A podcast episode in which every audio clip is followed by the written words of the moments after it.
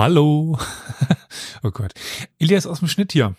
Ja, bevor die, die neue, jetzige, die neue Folge Historia Universalis hört, wollte ich mich mal ganz kurz melden. Euch wird beim Hören der Folge etwas auffallen. Zumindest Flo, den ihr doch ein bisschen besser kennen solltet, klingt irgendwie komisch. Naja, das liegt oder hängt damit zusammen, dass wir so ein paar technische Probleme hatten bei der Aufnahme, was den Sound anging. Wir mussten dann über andere Wege aufnehmen und so weiter und so fort. Ja, die ursprüngliche Aufnahme klingt sehr schlecht. Ich habe dann mich ein bisschen allgegenwärtig mit dem Thema KI beschäftigt. Ich glaube, hatte ich tatsächlich schon mal, wenn ihr mal bei Twitch dabei seid, hier Eigenwerbung, mindestens da hatte ich es mal erwähnt, dass es da so Programme gibt, die die Stimme aufbessern. Nennen wir es mal aufbessern, ein bisschen Botox reinspritzen. Ja, das habe ich dann mit der Tonspur gemacht, weil, naja, die beiden Mikrofone unserer Gäste nicht ganz optimal klangen. Nicht jeder hat halt ein teures Mikrofon vor sich stehen, beziehungsweise das teure Mikrofon von dem einen Gast hat nicht so hundertprozentig funktioniert, was aber nicht an ihm lag, sondern an uns. Lange Rede, kurzer Sinn. Flo klingt ein bisschen komisch. Die anderen vielleicht auch anders, als man sie normalerweise hören würde. Klingt daran, da ist KI drüber gelaufen, damit es für euch angenehmer klingt, nicht die ganze Zeit kratzt und fiebst und was weiß ich. Das einfach nur als Erklärung. Aber jetzt rede ich schon eine Minute 40. Ich wünsche euch jetzt ganz viel Spaß mit der Folge, weil ich denke, so, wie ihr sie jetzt hört, auch wenn Flo anders klingt, kann man sie am besten hören. Und damit viel Spaß.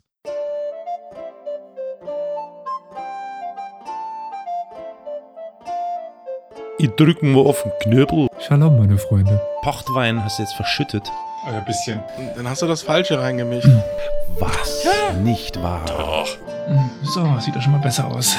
Okay, ich bin bright. Herzlich willkommen zur Plauderstunde. Herzlich willkommen zu einer neuen Folge Historia Universalis, dem Geschichtspodcast. Heute wieder mit einer Waffenratenrunde in einer etwas kleineren, aber größeren Runde. Warum? Das Sinn ergibt, dazu kommen wir gleich.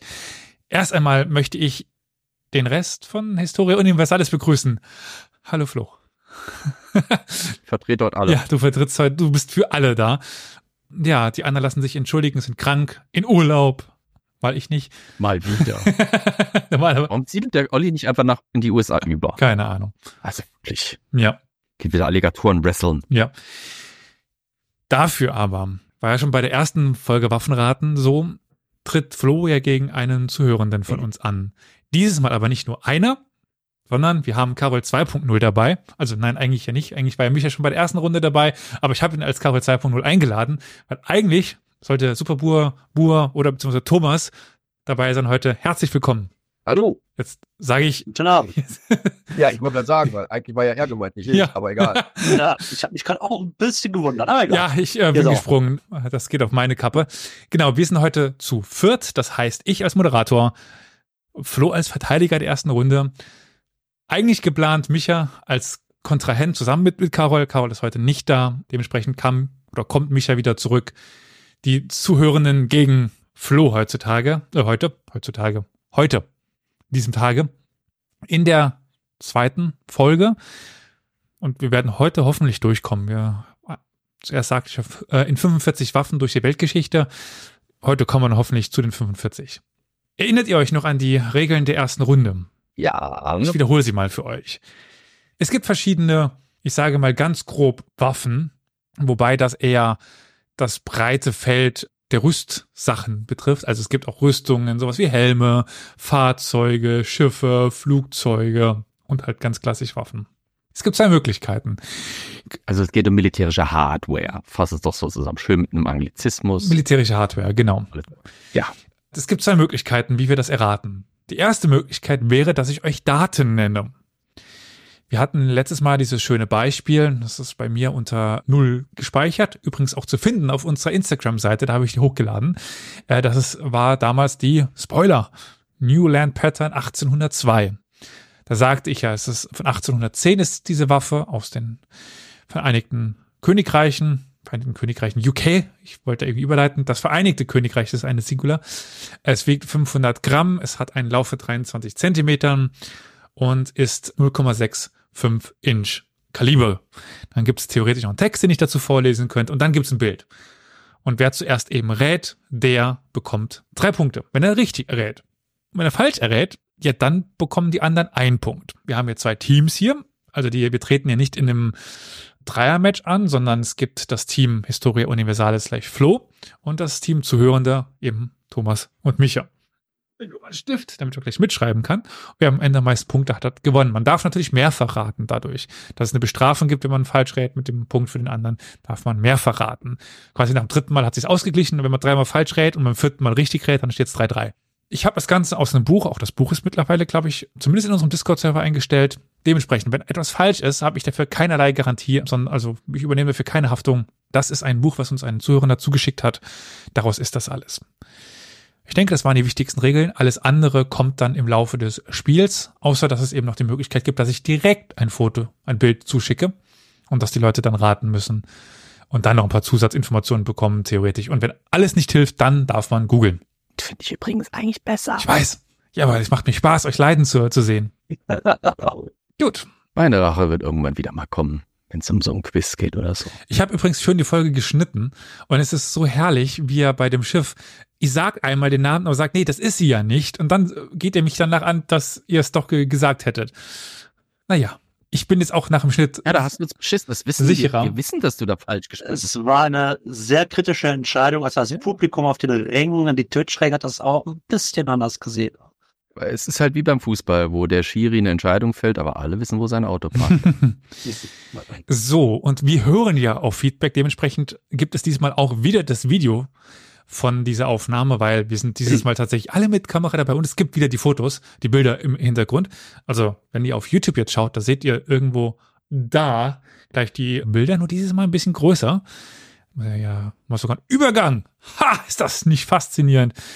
Ich fand es irgendwie verstörend, dass die KI so vieles richtig hinkriegt, aber sie kriegt es uns zu recken nicht hin, Kanonenrohre am richtigen Punkt in so einen Panzerturm einzupassen. ja, Hintergrund, weil wenn ihr jetzt nur im Audiofeed hört, seht ihr das ja nicht.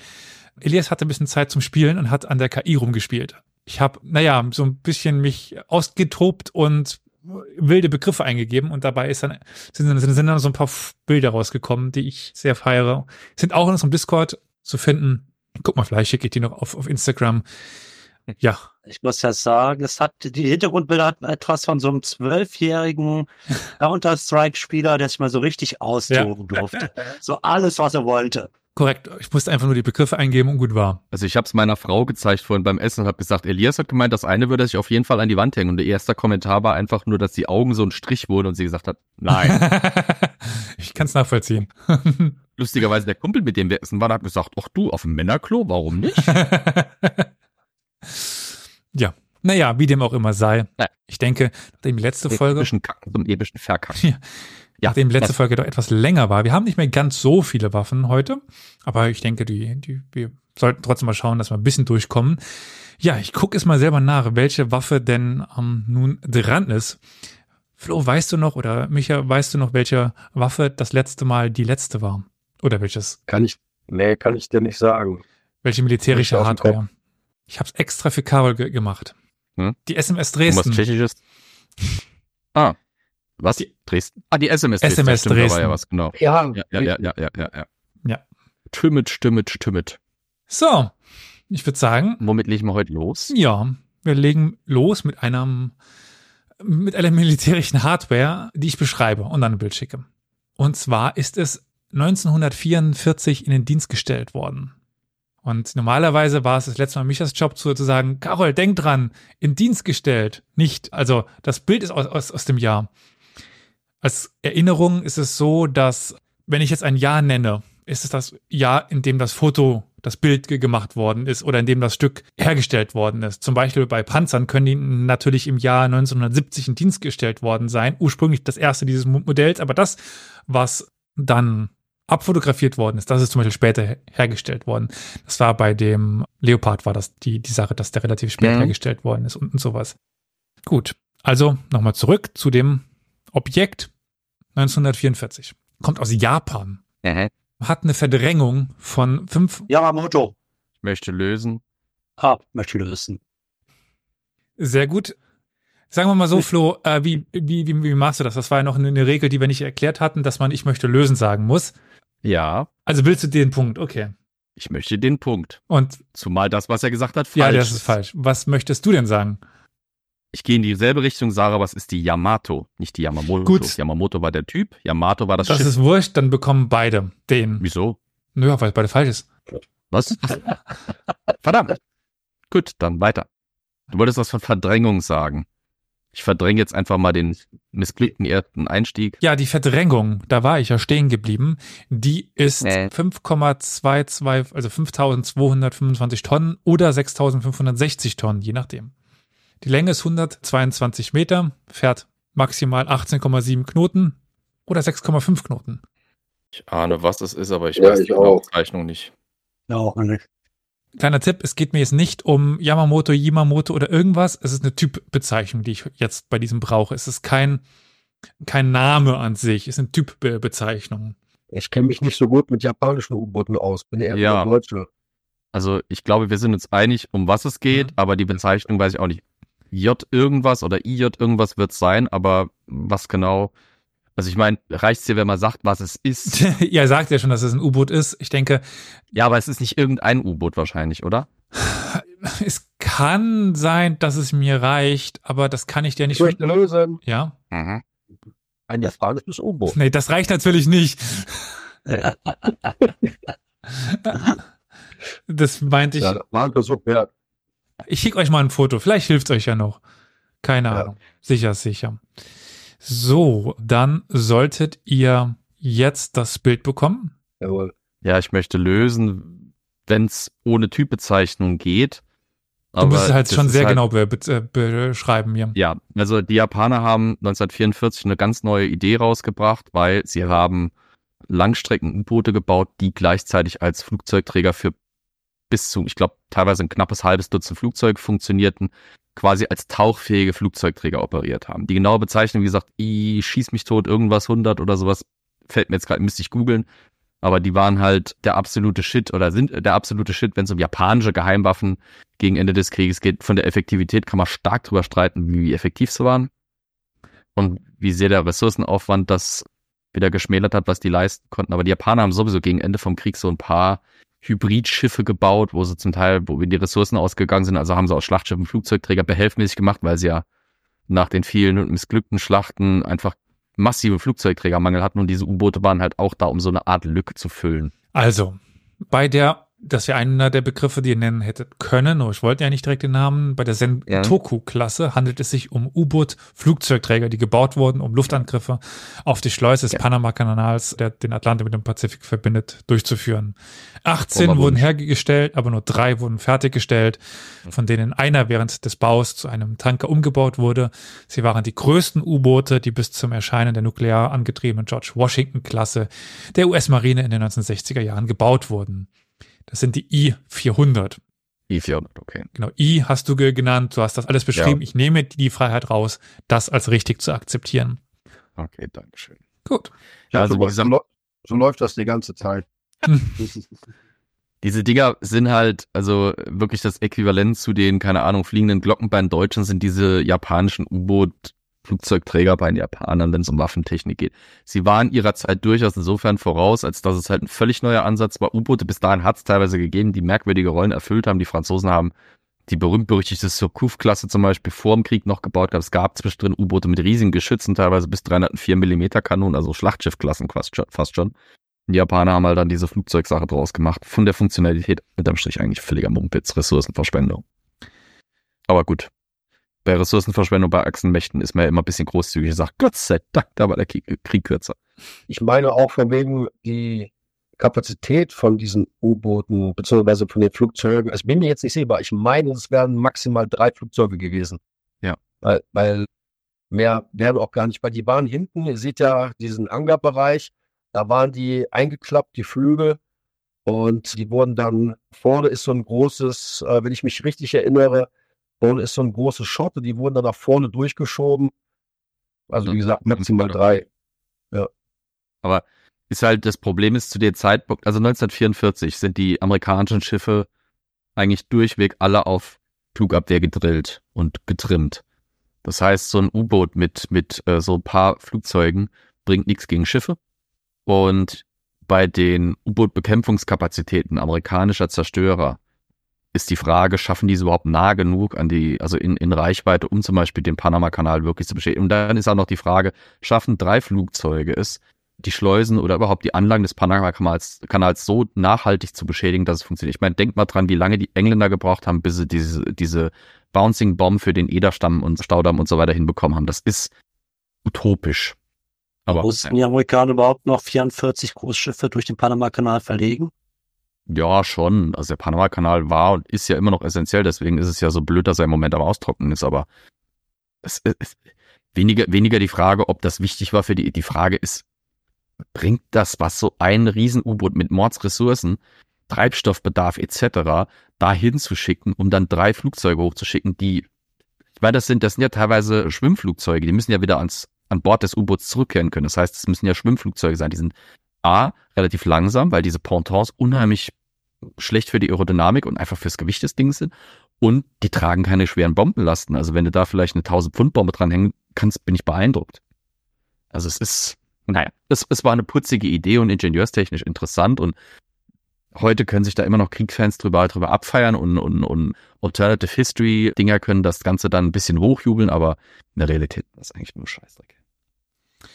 Next. Next, genau. Dieses Mal gibt's das Bild. Ich sehe schon große Diskussionen, aber ja, let's go. Ich möchte lösen. Ja. Offiziell wird dieses Ding im British Museum als der Helm von Sutton Hoo geliefert ja. oder gefeiert. Ist ein angelsächsischer Spangenhelm mit Visier oder mit Gesicht, Gesichtsplatte, mit, mit Schmuckmaske, wie man es nennen will, aber wahrscheinlich keine tatsächliche Kriegsrüstung, sondern wirklich eine Beerdigungs- so eine reine, reine Beerdigungszeremonielle Maske oder Helm. Reicht vollkommen. Ich habe es unter Sutton Who Helm gefunden. Doch. Also okay. war direkt der richtige Name, den ich auch gesucht habe. Ja. Damit drei weitere Punkte. Habe ich im British Museum schon im Original gesehen, plus die Reproduktion. Absolut beeindruckend, wenn man sich mal en Detail anguckt. Es kommt jetzt auf dem Bild nicht so rüber, aber was für eine unglaublichen Detailliertheit da dran jemand gearbeitet hat und das zu einer Zeit, wo man gerne heutzutage immer noch so diese Meinung hat. Also, ist immer wieder spannend zu sehen, wie Leute überrascht sind, wenn Leute, wenn, wenn Menschen, die vor 500 plus Jahren tatsächlich irgendwie mehr hinbekommen haben, als ein Stück Holz äh, und ein Stück Stein mit einer Stuhl zu verbinden. wenn man diesen Helm sieht, sieht man mal, wie extrem fähig unsere Vorfahren schon vor Jahr, ja, fast zwei Jahrtausend, ein bisschen weniger als anderthalb Jahrtausend waren. Unglaublich faszinierende Gegenstände herzustellen. Und wie viel Mühe schon damals verwendet wurde für etwas, was uns heute vielleicht trivial scheint. Als kurze Einordnung, der Film ist ungefähr 625 nach Christus entstanden. Aus England, aus Zinn, Bronze und Silber. Ist relativ bekannt, ist ja so ein normaler Helm oben und dann gibt es so, so Backendinger, die ich mal für Außenstehende beschreiben würde und so über die Augen, Nase hin zum, zum Mund, äh, so, ein, so ein Schutz. Aber wie gesagt, alle Fotos findet ihr oder Bilder findet ihr bei uns auf Instagram. Und so Nacken Was ich fast noch spannender finde, ist der, der Grab, die Grabbeigaben umfassen ja mehr als nur diesen Helm. Am Schwert des Kriegers von Sutton Hoo kann man tatsächlich an den Abnutzungsspuren huh? am Griff und der Barrierstange nachvollziehen, dass er Linkshänder war. Uh. Was ungewöhnlich für die Zeit war. Also die Abnutzungsspuren legen nahe, dass dieses Schwert zeitlebens auf der, ich sag mal, untypischen Seite getragen wurde gibt es ein sehr interessantes Video aus Curators Corner von einer grandiosen Mitarbeiterin des Britischen Museums, die sich da wunderbar drüber abfeiert, über diese Schwertgriffe der damaligen Zeit. Immer wieder gerne auch Anlass darüber zu diskutieren, inwiefern eventuell Linkshänder in vergangenen Tagen, gerade als eben mit Schwert und Schild noch gekämpft wird, eventuell im Vorteil waren gegenüber Rechtshändern, weil sie eben das Schwert auf der Seite tragen, wo der, Link, wo der Rechtshänder ebenfalls sein Schwert trägt und deswegen sich nicht so gut schützen kann wie auf seiner Schildseite. Aber naja. Hm. Ja, der Witz auf Deutsch funktioniert nicht, der mit Hu. Naja, wie auch immer. Kommen wir zum dritten, dürfte das jetzt, glaube ich, sein. Wir sind bei den Daten, die ihr zuerst erfahrt und dann das Bild, wenn ihr das noch braucht. Wir sind im Jahr 1917. Wir kommen, also das die militärische Hardware, ich benutze den Begriff jetzt, kommt aus Frankreich. Wiegt sieben Tonnen hat eine Länge von 5,02 Meter. Ich möchte lösen. Ja. Panzer Renault FT. Meter. Äh, 5,02 Meter, ja. Kurze Frage, die ich mein Internet stellen muss. Dann bin ich gleich wieder für euch da. War das jetzt richtig? Das kann ich dir gleich sagen. Achso. Okay, ist richtig. Ich war mir nur unsicher, weil es ist bei mir der FT17. Und ich Ja, wollte jetzt kurz okay. gegenchecken, ob es einen Also- FT16 oder so sowas gibt. Der fünf Meter lang. Wahrscheinlich mit der, mit diesem, mit diesem, mit dieser Gleithilfe hinten, ne? Ja, der hat, ja, der hatte, der hatte ja diesen kleinen Turm und Ja. da war, saßen ja nur zwei Mann drin. Genau. Einer in der Wanne, einer im Turm. Genau. Und es gab einmal hinten diese Grabenüberschreite Hilfe oder Ja. wie auch immer. Ja. Deswegen war ich gerade eben bei 1917, war mir klar, genau das ist er. Siehst du? Genau. Ja, ja, ja, ja. Das ist aber die MG-Version, ne? Gab später auch mit einer kleinen Kanone. Relativ kurz. Panzer, wie gesagt, Panzer bin ich nicht schlecht. Ich war auch kurz am Überlegen, aber fünf Meter, ich hätte Ja, ihn tatsächlich kleiner der Standard-. Ich habe auch schon mal vorher auch. gestanden, aber er kam mir kleiner vor als fünf Meter. Der Standard ohne Ausleger ist 4,10 Meter. Na, okay. Ja, aber ich war jetzt schon kurz am Denken, ja, äh, Saint-Chamond ist deutlich länger als fünf Ja. Meter und die anderen sind fast alle britisch. Also, aber gut, okay. Ich ja. wollte nur sicher gehen, dass es eben, was das mit der FT17 sich auf, äh, auf sich hat. Ist aber ein und dasselbe Modell. Ist also richtig. Absolut. Lieber safe than sorry. Gut. Dafür gibt's jetzt Nummer drei. So, Thomas, jetzt, jetzt holen wir auf. Jetzt gehen wir Kasala. Machen wir's. Es steht 4 Jetzt zu machen 8. Dann gehen wir in die USA, nämlich mit Daten. Die militärische Nee, Hardware kommt aus den USA. Das Modell, was ich vor mir sehe, ist von 1863. Wiegt 4,55 Kilogramm, hat einen Lauf von 72 Zentimetern und 0,52 Inch Kaliber. Also 1800, 0,5 Ist das noch in vernünftigen Maßen? metrisch bitte. so wie das ge- geschrieben ist, das gebe ich euch gleich. Ein Inch ist, glaube ich, 2,5 irgendwas, ne? 2,54. Heute. Früher war es ein bisschen anders noch. Gerade Zahl. 0, ich habe einen Verdacht, aber Ich habe viele Ja, Verdacht. nicht. Cartridge 13 Darf ich die Länge noch mal Millimeter. kurz hören? 73 73 Zentimeter. Also das Kaliber Länge? ist übrigens 13 Millimeter. Die, der, die Lauflänge ist 72 Zentimeter, ja. Okay, ich gebe noch ein paar mehr Tipps. Die, Ja. hm, die mit einem siebenschüssigen Rohrmagazin am Kolben ausgestattet war, war der erste praktische militärische Repetierer der Welt. Sie wurde, Ruhig lösen. ja, Auch bekannt als Winchester auch bekannt. Gewehr. Also bei allem, was ich jetzt, ich habe es auch offen, den Wikipedia-Eintrag, und da steht nirgendwo Winchester drin.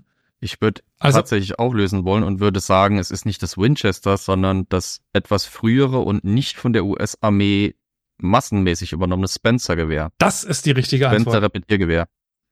Weil Winchester, hatte Winchester überhaupt sieben? Winchester hatte Nee, mehr. die hatten mehr. Ja. Die hatten, glaube ich, irgendwas. Winchester hatte, hatte zwölf oder, oder sonst wie viel 13, Schuss? meine ich. Oder 12 13 sogar, ja. So Ja. Spencer war das, das frühe Unterlauf-Magazin mit sieben Schuss, ja. Das ist eine Spencer Gun. Ja, jetzt. Ja. Also Spencer-Gewehr, es gibt heute noch einen Mythos, der sich hartnäckig hält, dass äh, bei der Frage, ob das Spencer-Gewehr quasi das Standardgewehr erstmal für die US-Kavallerie werden sollte, angeblich gesagt wurde, nein, weil wenn der typische US-Soldat ein Gewehr mit dieser äh, Feuerkapazität, mit dieser Magazingröße zur Verfügung hätte, würde er Munition verschwenden und würde quasi sinnlos in die Gegend ballern. Man bleibt also lieber bei dem klassischen Einschüsser, weil dann gibt er sich auch mehr Mühe beim Zielen, weil er nur einen Schuss im Lauf hat.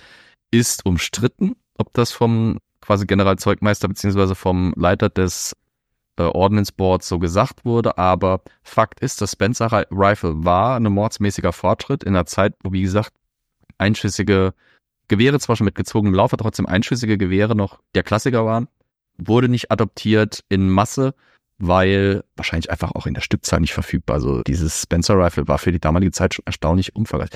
Ich bin mir gerade nicht mehr sicher, war das schon mit Ich glaube, das- Geoposition ich, ich, genau, es ist nämlich, es ist noch keine, es ist noch keine Messinghülse, sondern es ist wirklich noch eine vorgepackte Papierpatrone, die eben da reingeladen wird. Also es ist quasi im Prinzip ein Repetieren. Ist es dann Nadelgewehr oder ist es, oder ist es, doch, es müsste Nadelgewehr dann sein, oder? Nee, nee, nee, nicht. Wir hatten das Zündnadelgewehr. Nee, Zündnadelgewehr. war es nicht. Nee, nee, nee, Zündnadel war es nicht. Aber Boah, schon. Nee, nee. Aber wenn es das Perkussions war, dann müsstest du ja eigentlich nach jedem Schuss nochmal die Perkussion. Manually Cooked Hammer, weiß nicht, ob dir das was bringt. Ja. Lever Action halt. Ja, ja. Ja, von Hand, klar.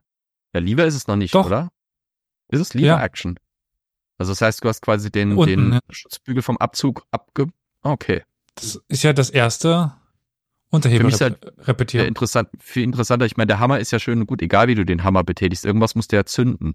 So, und wenn du jedes Mal nach jedem Schuss eine Perkussionskappe einsetzen musst, na gut, ist immer noch ein Fortschritt Ja. mit einem normalen Gewehr. Naja, egal. Das heißt, Spencer Rifle halt, ja. Genau. Und damit haben wir auch diese Runde erfolgreich bestritten und kommen damit zum nächsten. Hm. Na, da schicke ich euch ein Bild. Das würde ich sagen. Das machen wir doch dann so. Damit hier. Möchte lösen. Flo möchte lösen, ja. So, jetzt ist jetzt die Frage. Also irgendwann zähle ich also dich ein. Sparta ist es nicht, weil dafür ist es zu kurz. Noch fünf, drei, Ein, äh, ist es ein, Zwei. ein Pug, Pugnus. So, Pugnus. Oder Pugnes oder in der, Richtung. Oder Pugnum. das ist mir nahe genug dran. Fall. Pugio. Pugio, danke. Es ist kein Gladius, es ist kein Sparta, es ist im Prinzip der römische Dolch. Pugio. Korrekt. Wir sehen einen Dolch vor uns aus dem ersten Jahrhundert nach Christus, aus dem Römischen Reich. Ja die Ersatzwaffe, wenn, sein, wenn der Legionär sein Schwert nicht einsetzen konnte. Wurde auf der linken Seite meistens wohl ge getragen. In einer verzierten Scheide mit Metall und Emaille. Intarsien, sowas. Genau. Ist eine Replik, was wir hier vor uns haben. Vor allem einen wirklich sehr, sehr, sehr prominenten Grad. Das macht diese Waffe auch ein bisschen besonders. Also die Klinge an sich ist relativ flach, aber sie hat einen wirklich deutlichen Grad in der Mitte. Anders als die meisten Waffen, wo man halt das, was gerne als Blutrinne bezeichnet wird, was aber im Prinzip einfach quasi eine, ja, eine, eine Einkerbung oder eine Vertiefung ist, die Material spart, ohne Stabilität zu opfern. Diese Waffe ging genau den anderen, den anderen Weg. Da ist halt ein riesen Grad geblieben, damit diese Klinge stabil bleibt, weil sie ist halt nicht aus Stahl, sondern sie ist aus Eisen. Und Eisen ist weicher, als man denkt. Ich erinnere mich auch, dass mit solch einem Pugio Cäsar mal um die Strecke gebracht Mit wurde. mehreren. Ja. Ja, mit mehreren, ja. Mhm. Ich möchte ja nichts sagen, aber Eisen ist eigentlich deutlich stabil, härter oder unbiegsamer als Stahl. ja, und damit aber auch brüchiger. Brüchiger auf jeden Fall. Aber, aber auch, ach, Schadmann, aber egal.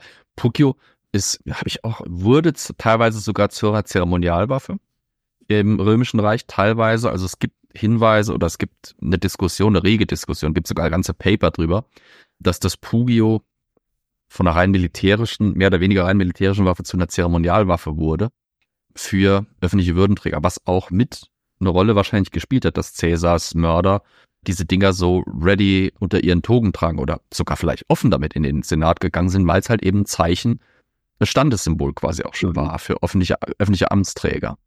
Nur halt nicht so eine simple Version wie da. Also mit Sicherheit haben die Mörder von Cäsar mit Holz und Elfenbein und Goldintarsien verzierte Dolche gehabt, mit denen sie ihren rechtmäßigen Kaiser um die Ecke gebracht haben. Das nächste kann man definitiv nicht tragen, weil das hat eine Spannweite von 5,12 Metern, eine Länge von 6,06 Metern, kommt aus Japan, ist aus dem Jahr 1944 und hat eine Höchstgeschwindigkeit, möchte lösen. ja, Das ist eine Zeke.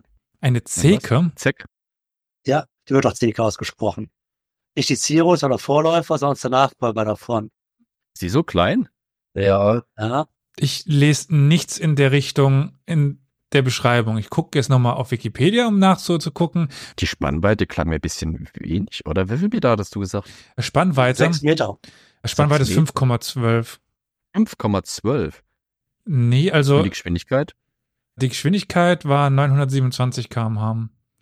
Oh, nee, dann war Die die sind im Leben nicht die. war's. Nee, Ja, das ist, also, Zeke finde ich nicht. Meint ihr Mitsubishi A6 Zero? Nee, nee, die Nachfolger davon tatsächlich meinen Genau. die. Den Nachfolger. Wie dem auch sei, das gab- ist die. Bei der, also, bei der Geschwindigkeit definitiv nicht. Wie hieß denn das? Die war ja schneller als die, äh, die war ja schneller als die Mustang P51 dann. Ja, ja, nee. Ja, ja. Schnell als, wie, wie viel Km hast du nochmal gesagt? Über 130 Das ist, Jäger, die, das ja, das ist, das ist ein Düsenjäger. Nur wie Das hieß denn das ist ein- japanische Ding? War das die Reisen? Nee, Reisen war auch nicht. Der Antrieb sind drei 266 Kilogramm schwere Raketenmotoren vom Typ Drei. 4. Drei. Oh, Davon hatten die aber nicht viele. Nee. Das sind zwei, drei. Moment, es gab auch diese Gleitbomben. Diese Die Kamikaze-Dinger, Dinger waren das. Ja, Die, bemannten mhm, Gleitbomben. die. Oh, die heißt ja, die kam, Ja, ja. Ja, wie Ja, hießen die aber wo man noch? drin gelegen ist und Ja. Dann Irgendwie rufen- Angriff V1. Mhm. Ja, ja. Ja, ja. Haben sie von einem Bomber aus abgeworfen und war dann im Prinzip eine düsenbewaffnete Gleitbombe.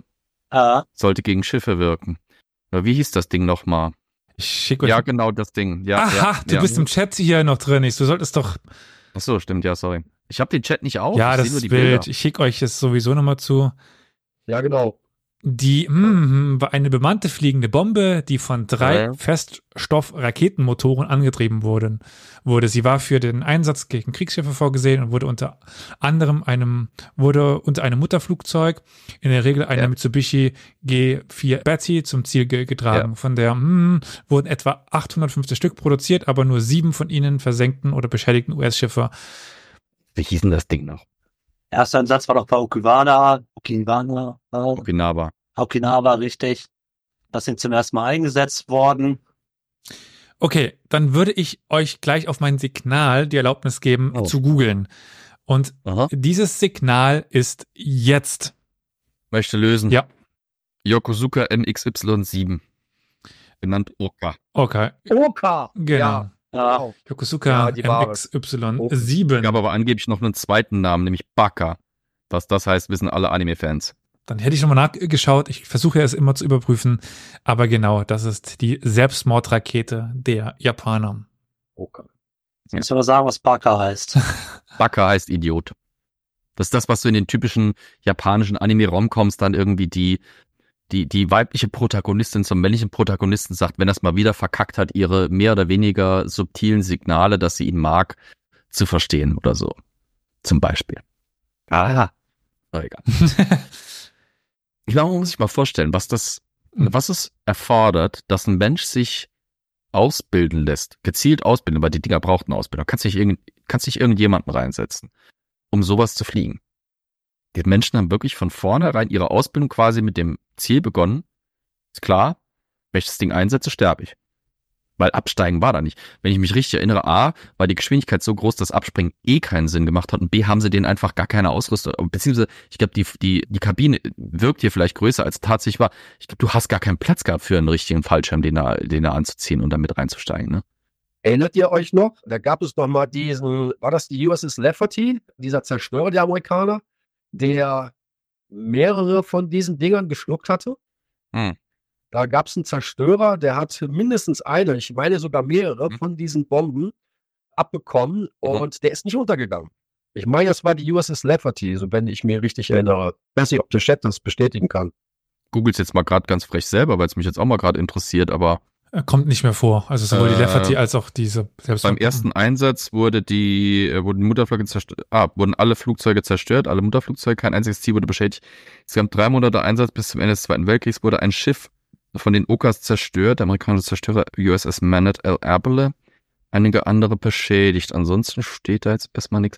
Aber ja, es ist, diese Fliegerbomben, also diese, diese Gleitbomben waren eine coole Idee, in Anführungsstrichen, waren ihrer Zeit auch zu einem gewissen Grade voraus, aber es ist sau schwer gewesen, damit was zu treffen. Die, die Deutschen hatten ja diese Fritz und wenn du mal guckst, wie, wie viele von diesen Fritz abgeschmissen wurden, bis die mal wirklich was getroffen haben und bis die auch wirklich mal eine Wirkung hatten, das hat schon echt ein bisschen gedauert. Ja, wobei die Fritz war doch ferngesteuert, ne? Ja, die war Hm. drahtgesteuert. Das war drahtgelenkte Waffe. Die ist von der Heinkel 111 abgeworfen worden und ist dann drahtgesteuert gewesen. Aber trotzdem, überhaupt mit sowas, selbst wenn du selber drin sitzt, gerade bei so einer Geschwindigkeit, es reicht nur ein kleines Ruckeln am, am, am Steuerhebel und schon hast du drei Meter Abweichung und das können die drei Meter sein, die über, übertreffen oder nicht treffen oder über entscheidenden Treffer oder nicht entscheidenden Treffer entscheiden. Ja? Geiler Satz, ich weiß. Aber ja. Und so viel Sprengstoff war da nicht drin, weil du brauchst halt, ich meine, stell dich mal vor, in diesem Ding drei Strahltriebwerke plus den nötigen Treibstoff. Und ein Typ. Und die Lenktechnik. Sprengstoff, wir kannst ja gar nicht reinpacken. Da musst du wirklich schon einen lebenswichtigen Punkt im Schiff treffen oder halt wirklich die Haut durchstoßen, was bei einem Zerstörer durchaus gehen kann, aber Es gab auch gerade den Beitrag im Chat, dass sie wohl in einem Fall zu schwer war und Ja. Oder wobei bei einem Fall war sie zu schwer und ist wohl komplett durch das Ziel durchgeschlagen, die Fritz. Also So, ja. Ja, also die Fritz, ja, ja, die Fritz. Ja gut, wenn du, zu schwach, äh, gut, das hast du ja immer, wenn du auf was schießt. Wenn du sogenannte Overpenetrations hast, dann ist das ja kacke. Die meisten Granaten funktionieren, oder überhaupt Geschosse, Sprengkörper, wie auch immer funktioniert, damit du triffst ein Ziel und dann ist mit einer leichten Zeitverzögerung wird quasi die, die, der Payload, also die Sprengladung dann gezündet. Idealerweise zum Beispiel, wenn du ein Schiff versenken willst, durchschlägt deine Granate die, die, die Panzerung und ein paar Meter des Schiffskörpers und explodiert dann halt im Inneren, zum Beispiel in der Zitadelle oder in lebensnotwendigen Teilen des Schiffs. Wenn aber deine Granate zu gut ist von den Penetrationswerten und die quasi einmal komplett durch das Schiff durch ist und dann auf der anderen Seite erst hochgeht oder so, ja, schön, da kannst du noch so viele Löcher in so ein Schiff reinschießen. Der Effekt ist dann aber erschreckend gering. Das, also das, mit doch, so einer Fritz auch. das ist doch der Tirpitz passiert. Die Mhm. Norwegian Walk von britischen Bombern. Ich weiß jetzt nicht den Namen von, den, von dem amerikanischen, von dieser äh, Mutter aller Bomben, diese dicke. Fünf Tonnen hat die, glaube ich, gewogen. Das waren britische, das waren die Ja, britische. Tallboys. Tallboys, genau. Die, fünf Tonnen sind die gewogen. Die sind bei dem Tirpitz oben rein und unten durch, ohne zu detonieren. Jo. Und sind dann unten und auf dem, auf dem Meeresboden. Hat natürlich auch Schaden gemacht durch die reine, unglaubliche Schockwelle. Aber das Schiff ist weiter gedümpelt. Ohne Ja. Probleme. Suffering Ohne from Probleme. success. Ja, Tatsache. Tatsache. Gut. Ja. Kommen wir weiter. Jawohl. Also, ich werde euch jetzt ein paar Daten nennen und dann wahrscheinlich Mhm. ein Foto schicken, aber vielleicht, ja. Sehen wir mal, wie es mit den Daten Vielleicht läuft. noch nicht. Sie kommt nämlich, wir sind heute sehr viel in Japan unterwegs, würde ich nämlich behaupten, weil Oh. wir sind wieder in Japan. Ui. Und zwar im Jahr 1792. Mhm. Und wir haben eine militärische Hardware in der Länge von 28,5 Zentimetern. Aha. Hatten wir da nicht schon mal was in der Richtung? Zentimeter. 28,5. So, ich bereite schon mal das Bild vor. Und es wird wieder die Debatte geben, was genau ist es jetzt mit so Genau. einer Stunde Film. So. Ja. So. Ja. Hm. Wollt ihr euch trauen? Ich sehe Nee. auf jeden Fall schon mal das Siegel der Satsuma, oder? Also ich bin raus. Ich bin auch raus, ehrlich gesagt. ich will's auch lieber googeln. Es hat eine gewisse Amüsanz, die ich auch noch gleich erklären werde. Aha. Aber dann würde ich sagen, dürft ihr googeln. Also ich kann nochmal die wichtigsten Daten nennen. Also eben äh, Japan, die Herkunft, die Länge ist 28,5. Weniger als 31 auf jeden Fall mussten diese Waffen haben und 1792. Möchte lösen Ja. und riskiert. Ist es ein Tanto? Das ist ein Tanto. Okay. Und ich bin mir nicht mehr hundertprozentig sicher, aber irgendwie erinnere ich mich dran, dass Micha in der Diskussion bei der letzten Folge Waffenrate genau über ein Tanto gesprochen hat. Ja. Deswegen musste ich damals schon ein bisschen schmunzeln, weil ich wusste, dass das noch kommt. Das ist aber ein fieser Griff auch an dem Teil, ne? Der sieht mich extrem modern aus Ja. für 1792. Der wirkt irgendwie, als wäre es ein Stück Plastik. Und es steht aber nicht dabei, weil, also ich bin mir ziemlich sicher, dass das Siegel mit diesem Kreuz, dass das Satsuma ist, ne? Kann sein, ja. Also aus dem Südwesten. Weiß auf Blau. Es ist eines der bekannten Dynastiesiegel. Möchte ich dir nicht widersprechen, steht leider nicht dabei. Gut, kommen wir zum nächsten. Da ich da genau drei Sachen habe, von denen euch sicherlich super viele helfen, schicke ich euch wieder das Bild zu. Das macht es euch dann vielleicht doch ein bisschen möglicher, das zu erraten. Hm.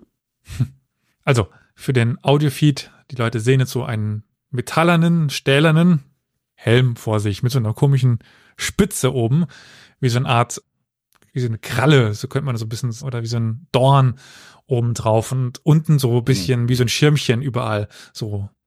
Ja. Ist auch ein Eng englischer Helm, oder? Wenn Ich es richtig sehe. Herkunft des Spanien.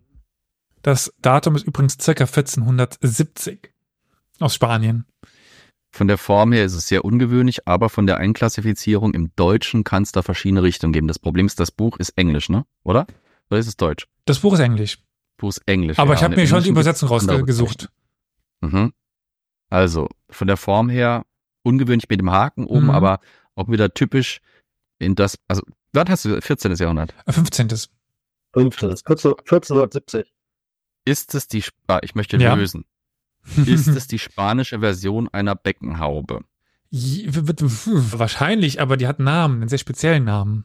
So, noch kein Morion. Nein. Der ist später. Obwohl man schon gewisse Tendenzen sieht.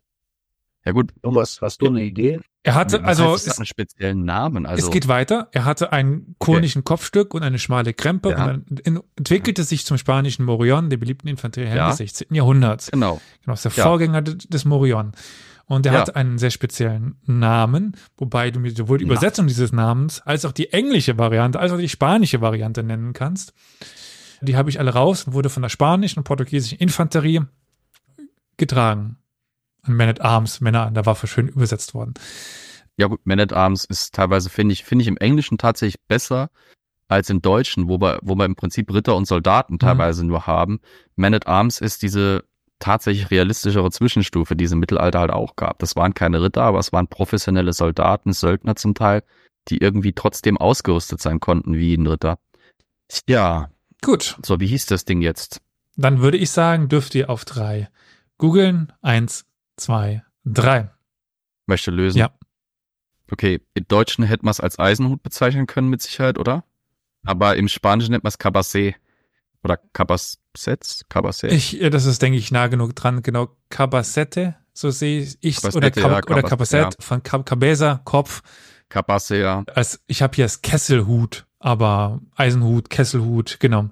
Das, das ist das Problem. Bei der Rüstkunde hast du so viele Begriffe. Das Ding hat die Charakteristiken von einem Eisenhut, Mhm. mit nämlich dieser rundgehenden Krempe. Also du hast zum Beispiel im Gegensatz zu einem Bassinet, das halt wirklich auch hinten im Nacken noch runtergeht, hast du hier wie bei einem Eisenhut, du hast oben was, das den Kopf schützt und du hast eine Krempe, wie bei einem Hut. Klassische Eisenhüte, wie man es aber so klischeemäßig vor Augen hat, sind aber meistens nicht aus einem Stück getrieben, meistens, sondern können teilweise auch quasi aus mehreren Platten zusammengesetzt sein und mit vernieteten, ja, Eisenstreifen zusammengehalten sein. Und das ist halt eine späte Version von so einem Eisenhut. Teilweise, die Spitze ist halt jetzt in dem Falle speziell. Diese Eisenhüte gehen teilweise im, im Laufe des 15. Jahrhunderts immer weiter nach, nach oben zusammen. Das ist aber, also nach spitzer nach oben zu. Das ist aber so eine Entwicklung, Helmentwicklung generell der Zeit. Einfach um Schläge von oben besser abwehren zu können. Ja. Cabassé.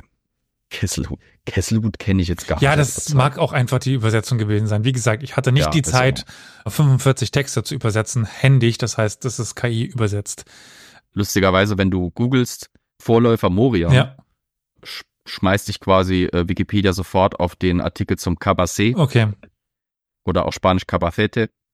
Ah, Birnhelm. Birnhelm. Ja, so kann man das bezeichnen. Ja. Birnhelm. Das habe ich auch schon gehört. Oder Schützenhaube. Kommen wir zum nächsten. Und da fange ich wieder an mit Daten. Wir sind 1866 unterwegs. Vereinigtes Königreich, UK, wiegt drei Kilogramm, hat einen, Dann ist schon mal nicht Queen Victoria. hat einen Lauf von 45,5 Zentimetern und das Kaliber ist wieder 0,45 Inch. Oder sowas ähnliches. Wir hatten schon mal sowas So. ähnliches.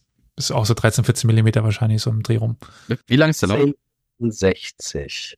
1860, ja. 45,5 Zentimeter. Genau. 25,5. Die 45. 45. Ah, 45,5. Ja. Okay. Wie viel Kilo? Drei. 1866. Ja. Das ist doch wieder irgendeine so eine Handknifte. Ja. Also das Obwohl, ist von könnte auch einer, ein Karabiner sein. das ist von einer Birminghamer Waffenschmiede. Ja, Und- woher sonst? Die stellte zwei Karabiner her für die Mhm. britische Armee. Ich sag, das ist ein Karabiner. Das ist ein Karabiner. Und das ist davon einer. Der hat einen speziellen Ein sehr Namen. kurzer Karabiner. Hm?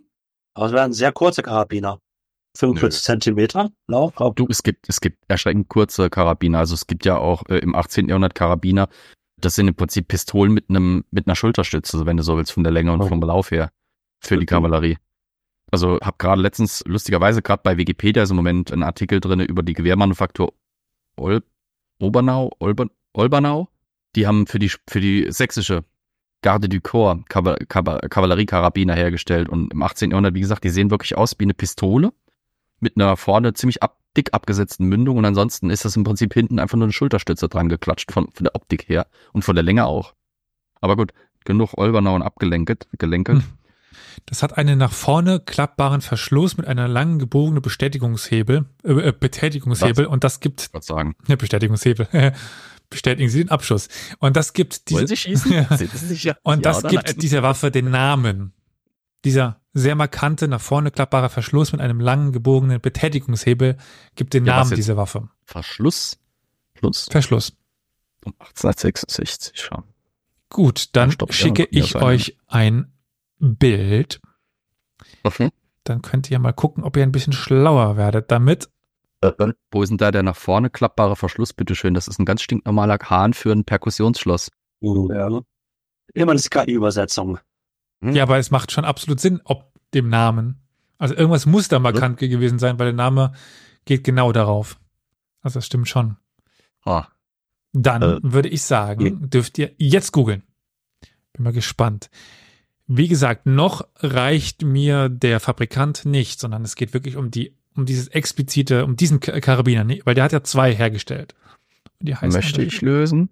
Die heißen unterschiedlich. Der hat einen speziellen Namen. Möchte lösen. Ja, lieber Flo.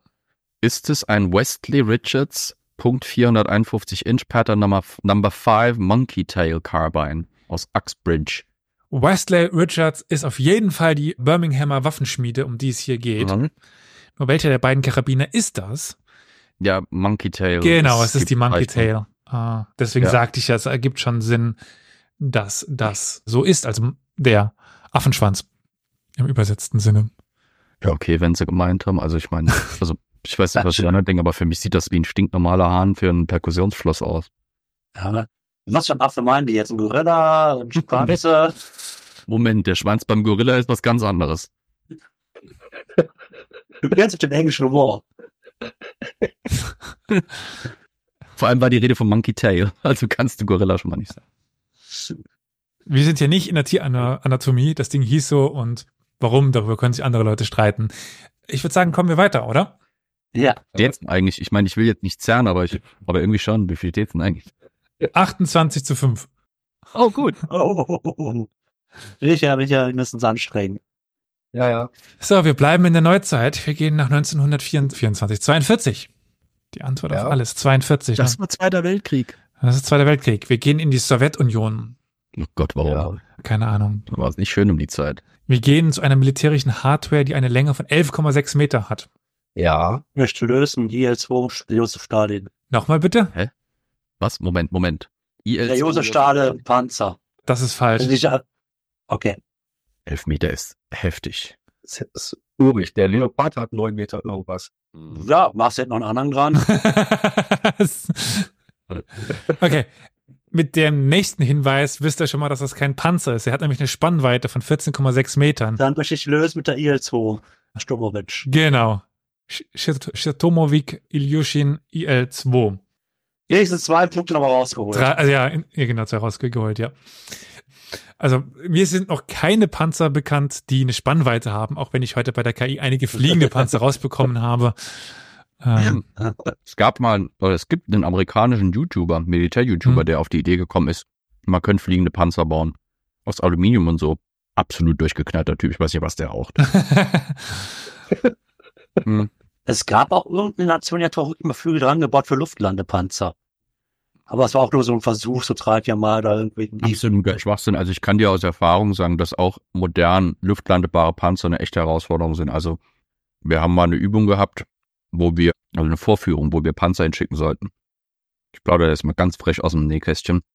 Wir haben sechs Panzer geschickt, obwohl nur drei eine Vorführung machen sollten, weil es war nämlich ganz klar, beim Absetzen, beim Abwerfen mit Fallschirm auf so einer Landepalette, würden die drei Panzer, die da abgeworfen werden, hinterher nicht anspringen. Deswegen haben wir quasi sechs Panzer geschickt, drei wurden abgeworfen, drei standen hinter einem Waldstück bereit und sind dann mit ein bisschen Zeitverzögerung hinten dran rausgefahren gekommen, damit es so aussieht, als hätte es funktioniert. Übrigens, der, die, die Ilyushin IL-2 wurde fliegender Panzer ge- genannt. Also da sind wir dann doch wieder beim fliegenden Panzer. Eines der umstrittensten Flugzeuge des Zweiten Weltkriegs, weil es von einigen extrem gehypt wird und von anderen gesagt wird, also die Zahlen unterstützen einfach diesen Ruhm, dem ihm gerade auch die sowjetische Propaganda zugeordnet hat, nicht. Und die Stückzahl war auch nicht so entscheidend. Das effektivste 42.000. Erdkampfflugzeug, ja, das e- effektivste Erdkampfflugzeug des, äh, der Ostfront wird es gerne genannt, auf russischer Seite. Ich, wenn ich mich richtig erinnere, sagen die Zahlen aber was anderes. Das effektivste Erdkampfflugzeug der Ostfront war die U-87. Ja, aber alle Erdkampfflugzeuge, die gegen Panzer oder sowas vorgegangen sind, war weit übertrieben in der Regel. Also dank eines Das Hinweises des so, ja. Chattes bin ich gerade auf der Wikipedia-Seite der Antonov A40. Das ist ein fliegender Panzer. Antonon A40. Antonov A40, ja. Antonov A40. War ein Projekt eines fliegenden Panzers des Konstruktionsbüros Antonov im Zweiten Weltkrieg, der für Flugzeuge des Typ Petjakov PE-8 und der Tupolev TB-3 geschleppt werden sollte. Ja. Erst, ach du Scheiße, was ist denn das für ein Panzer? Ist das Flying Tank. gebaut oder ist das ein, Ja, was ist denn das für ein Panzer? Das ist doch ein T70 oder sowas oder Wolla, die Waldfee. ja T60. T- T60. T60? Ja. Aber wozu? ja, unsere ZuhörerInnen zeigen uns hier noch Wann haben die Sachen. das? Wann wollten die das bauen? Ja, ich habe die Bilder schon gesehen, aber 42, 42. 42 war die war der T60 dermaßen deklassiert. Wozu willst du das Ding abwerfen? Da ist, da schmeißt das Ding aus dem Flugzeug als als als Geschoss. Ist effektiver, als wenn du das Ding landbar machst. Ja, aber gegen Konvoi, gegen Nachschub. Ja, effektiver, wenn du das Ding draufschmeißt, als wenn du es abwirfst ja auch nicht funktioniert. lässt, weil also selbst ein Panzer 2 mit einer 20 Millimeter knackt dir so ein T60 schneller, als der T60 am Boden ist. ja, wenn man momentan in die Ukraine sieht, Panzer und Russland, das war noch nie so. Ja. Also reine Masse Was- draufschmeißen. Machen sie das auch nochmal. Ja, die T60 fahren in den Krieg, ja. Gut, Ja, weiter geht's. weiter geht's. Hey, ihr holt auf. Oh, oh, oh, ich sehe schon die, die, nee, das ist jetzt noch nicht, das, in der nächsten Runde sehe ich schon Diskussionen auf mich zukommen. Man stellt ja keine scheiß Fragen. Aber erst einmal kommen wir zu etwas, was jetzt überraschenderweise aus Japan kommt. oh, hatten wir heute noch Ja. gar nicht. Ne? So oft. Da, die haben halt relativ viele Waffen, die irgendwie Namen haben, die man doch können, kennen könnte. Vielleicht, ich weiß Aber nicht, durch Aussprechen. ja nicht aussprechen, genau, aber egal, das können wir sowieso hier nicht. Also die kommt irgendwann aus dem 17. bis 19. Jahrhundert, und zwar aus Japan, das ist Ja, jetzt wenig krass. überraschend, wiegt 1,29 Kilogramm, hat einen Schaft von 93,7 Zentimetern und hat Kaliber, da steht schon umgerechnet, 15 Millimeter. Ui, das macht Leute. Warum ist der Schaft so lang? Ich ich weiß, that's what she said, aber Naja, guckt's euch mal an, dann seht ihr das ja schon direkt. Muskete, schön verziert. Ist das ein Lundenfloss? ja, Schluss, ja. ja willst du lösen? Da sag's. Ich glaube, ein Lundenschlossgewehr aus Japan zwischen dem 17. und 19. Jahrhundert, wäre, das reich verziert ist, wäre ein bisschen wenig, oder? Kleiner Tipp, ja, wäre ein bisschen wenig. So, Hm, weiß auch nicht. was willst du denn mehr wissen? Ja, Also ich würde denen die Punkte geben, wenn du sie geben willst. weil was willst du denn mehr sagen? Das ist ein Lundenschlossgewehr, das siehst du. Mit Verzierung, ja. Ich, ich sehe das Mon nicht. Klein, welchem Clan das sein könnte. Es hat einen Namen. Aha. Es hat einen Namen. Karl-Heinz. Ah, nee, ist ja ja- japanisch. Shinichi. Dann würde ich sagen, dürft ihr googeln. Oh, je. No. Hat der Flo uns nicht einen Punkt gegeben? Eigentlich schon, aber Elias gönnt ihn euch nicht, also ich möchte da nichts hören. okay, ich gebe Ihnen einen Punkt. Ja, haben Sie schon mal einen Punkt? Okay. Mit Mapsuche findest du Gewehre relativ schlecht, habe ich gerade festgestellt. ich muss auch sagen, es gibt es keinen Wikipedia-Eintrag, den ich direkt gefunden habe, aber in der Royal Armories gibt's eins. Es ist sogar, es ist genau das. Es ist das. Ich Ja. möchte lösen. Ja. mhm. Ja. Ist es ein, oder es ist ein japanisches Teppo. Das ist genau das, was ich nicht als Antwort habe, aber gerade rausgefunden habe, dass es nämlich Nee, nee. ein Teppo, beziehungsweise den Namen, den ich habe, ist Hi Nawa Yu, ist Mhm. oder Tanegashima. Und das, was wir hier sehen, ist auch im Royal Armory in. Ja. Ist das Leeds? Wo ist die Royal Armory? Ich meine, Ja, ja, die haben mehrere Stellen, aber die bekanntere ist Leeds. genau. Das ist auch genau dort, weil das Foto ist eins zu eins dasselbe. Ja. Matchlock Musket, genau, oder halt Teppo Nawa Ich habe auch gerade den, den Artikel auf. Ja. Das, äh, das Dumme ist, ich habe die Folge über, ich habe die Folge über die Entscheidungsschlacht der, der Sengoku Jidai noch nicht gemacht, ne? Oder? Du, wir haben über 325 Ja. Folgen mittlerweile. In Japan mit der, Du bist aber Mit der schon mal Absch- auf Gewehre ein, äh, eingegangen. Also das Ja, hast du ja. mal angesprochen. mit dem Abschluss nach außen ist in Japan auch waffentechnisch eine gewisse Stagnation? Stagnation eingetreten. Einerseits klar, klassisch die Schwerter unumstritten werden weiter produziert, werden weiter getragen.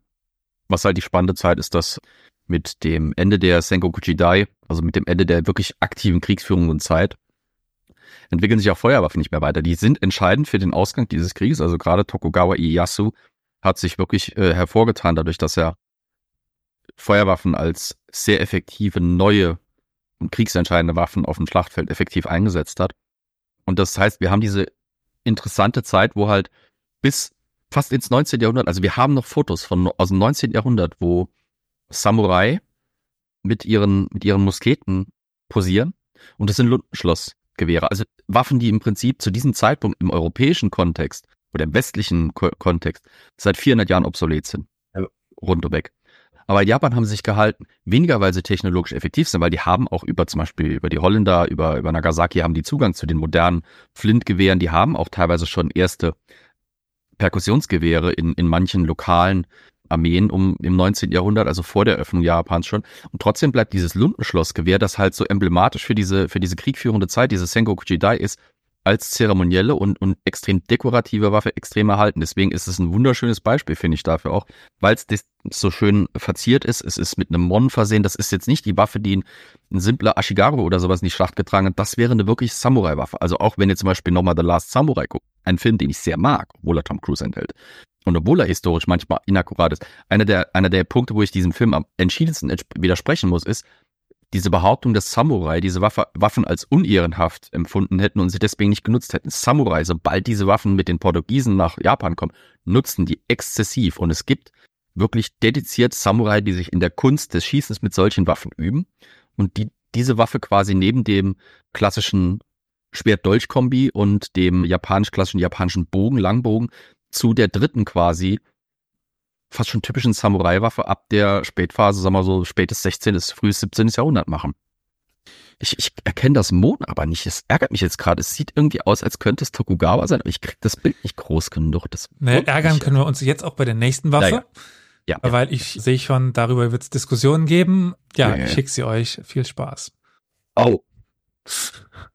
Ja, toll, ein Schwert. Hurra, aber was für eins. Genau. Artiges ein schartiges. Oh ja, ein abartiges, ist schartiges. Von der Mitte des 15. Jahrhunderts. Wiegt ein Kilogramm, hat einen Meter und neun Zentimeter Länge. Kommt aus England. Ja, toll, das engt unheimlich ein.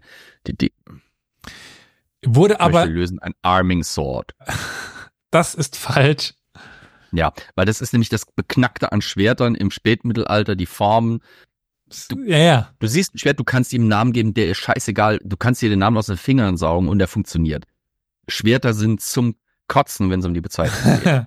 Wurde nach, unter anderem, ist ein Doppelnamen, mir reicht aber auch der eine, wurde nicht. Am Fundort? Ja. Und der ist nicht in England. Ist nach dem Ort einer Schlacht benannt, wo die Franzosen 1453 die Engländer besiegten. Ah. Ach. Es sind, ich habe da, ach, ja. Es sind 80 Schwerter, etwa 80 Schwerter, die dort gefunden worden sind. Und das ist ja genau diese Reihe. In einem Fluss, genau, in einem Fluss, in einem Kahn war das. Die waren in, in einem Schiff. Es gibt nur zwei Namen, die ich im Kopf habe. Ich könnte jetzt 50-50 machen. Verwechselst du aber jetzt nicht mit den Funden aus der Mary Rose, oder? Nein, nein, nein, nein. Also 50-50 ist eine gute Chance. Mach. Ich kann nochmal alle Daten nennen. Es ist Mitte des 15. Mhm. Jahrhunderts, also wie gesagt, 1453.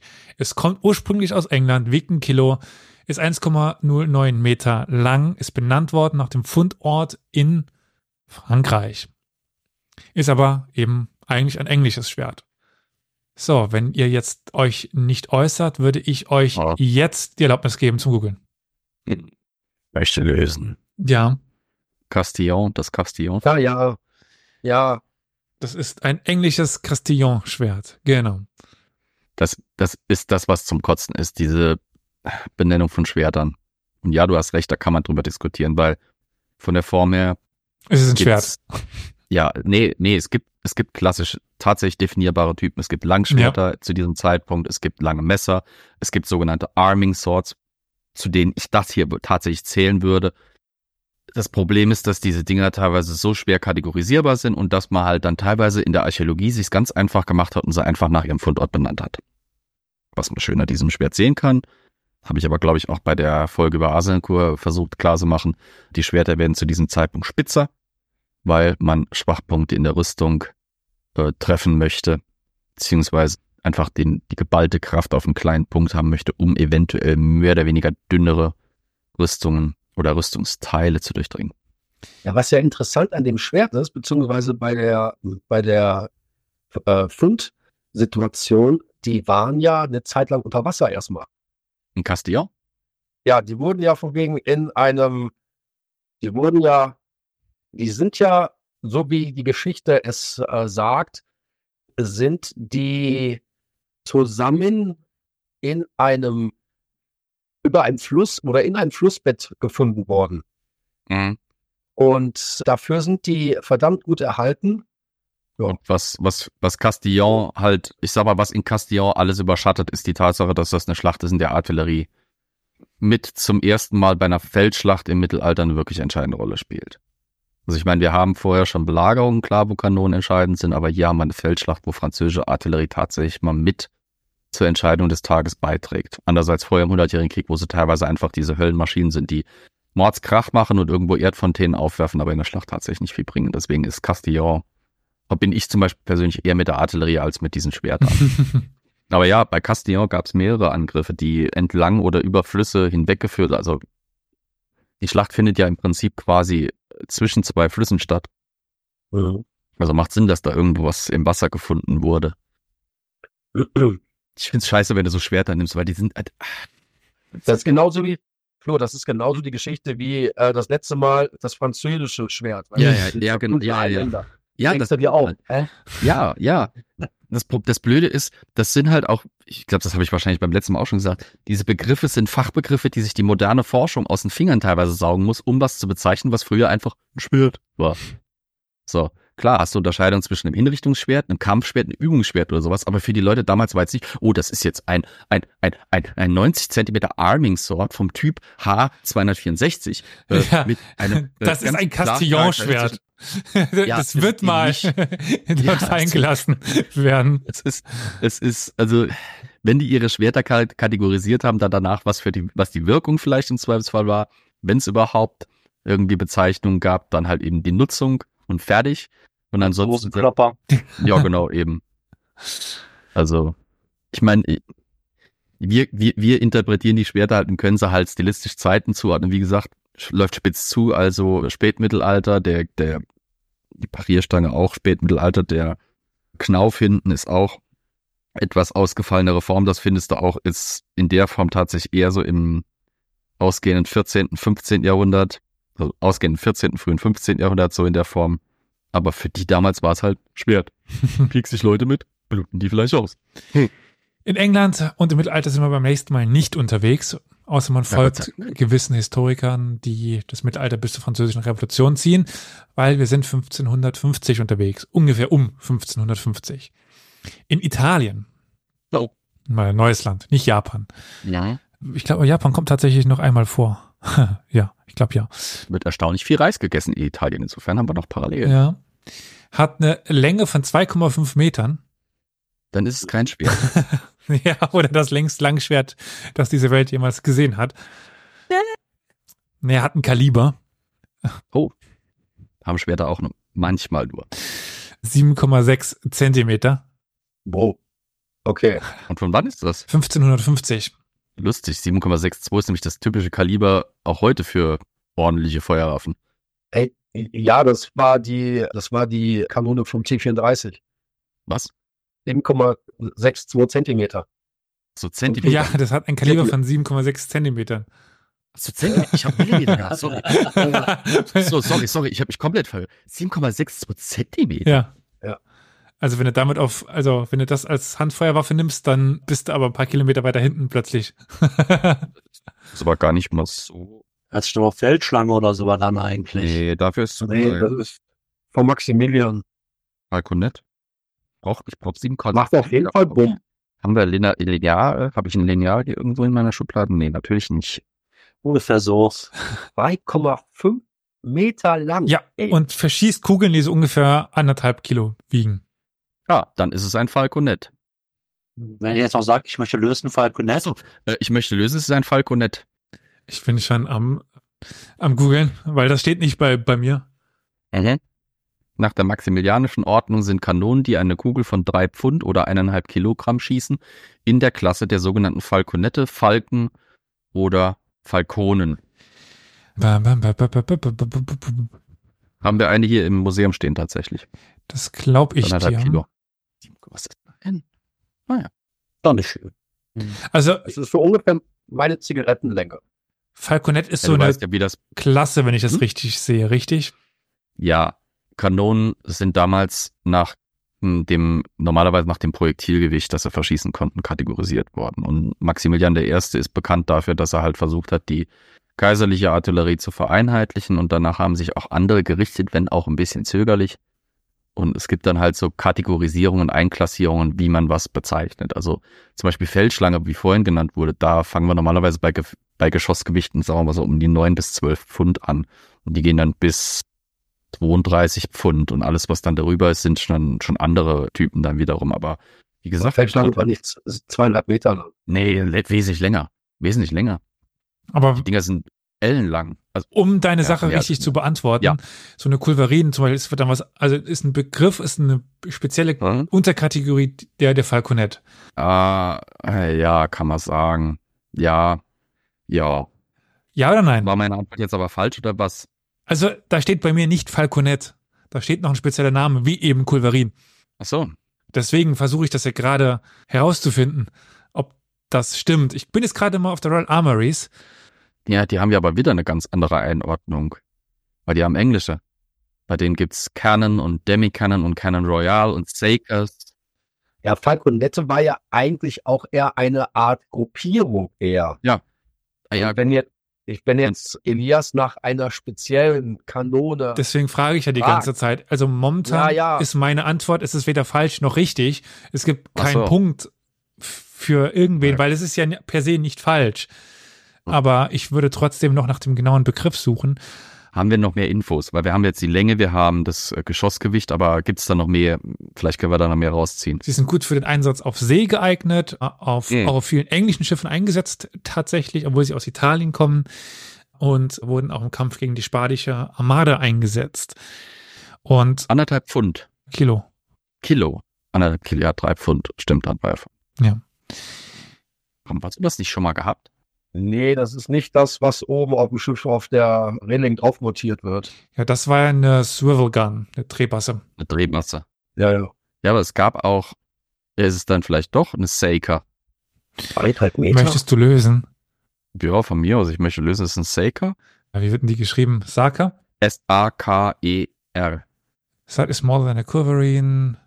Nee, die kommt ja aus, aus England und nicht aus Italien. Also, Ja, das, die, ja, die, die wir haben, die kommt ja aus Italien. Ja, schön, aber Es tut mir leid. Eine Saccarone. das, das ist halt das Problem. Die Bezeichnungen sind halt hochgradig spezifisch und die italienische, Ja, tut mir sehr leid. Also auch die, also sowohl im Deutschen als auch im Englischen wird's halt unter demselben Ding bezeichnet. ja, Ja. sowohl im Deutschen als auch im Englischen. Und im Hm. Französischen sehe ich hier, ja. Und im Französischen auch noch. Ja. Also die wurde bis ins 17. Jahrhundert verwendet. Ver verwendet. Stehen ja tatsächlich in dem Artikel stehen Sarkers und Culverins drin. Mhm. Uh, that larger cannons such as Sarkers and Culverins and usually fired, ja, ge genau. Noch kleiner als ein Saker ist das dann also in der italienischen Bezeichnung.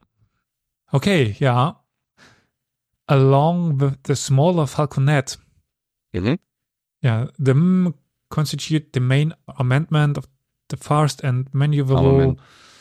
Elizabethan era Galleons, genau. Also es ist, theoretisch ist es sogar Falconet falsch, aber egal. Laut dem Wikipedia-Artikel. So. Ja, wie gesagt. Da das dürft ihr jetzt googeln. Ah, ja. Na gut. Also ich, ich schicke euch mal das Bild noch. Ja? Vielleicht hilft euch das ja noch was. Aber ihr dürft trotzdem googeln. Nur ein, äh, Ja, äh. ja. Bin mal gespannt, ob ihr das rausfindet. Also es gibt dazu einen Wikipedia-Artikel, aber nur auf Englisch. Du hast aber gar nicht mal so kurz. Also da gibt es kürzer. Kommt aus der Tudor-Periode. Also die, die ihr hier seht, ist ein relativ frühes Beispiel. Kommt ursprünglich von einem französischen Wort. Dann, okay, dann weiß ich doch, was es ist. Ich möchte lösen. Es ist eine Minion. Das ist eine Minion. Oder eine Bronze-Minion. Ja. Halt, aber gut, das ist halt nur das Material. Das ist mir jetzt nicht so wichtig. Es ist aber wirklich ein sehr undeutscher.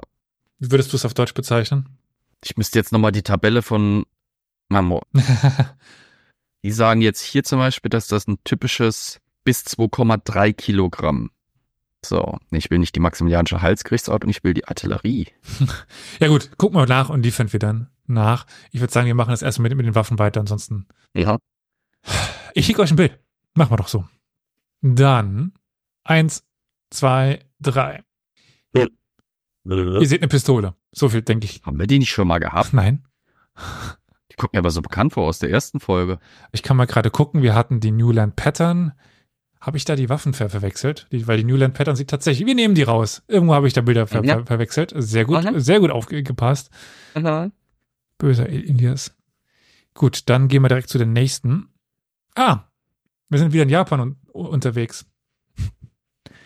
Ich glaube aber tatsächlich das letzte Mal. Wir haben auch nur noch zwei Waffen Ja. oder militärische Hardware. Wir sind wieder in Japan unterwegs. Im Jahre 1900. Mhm. Okay, ich bin, 100. ich bin nicht so unfair.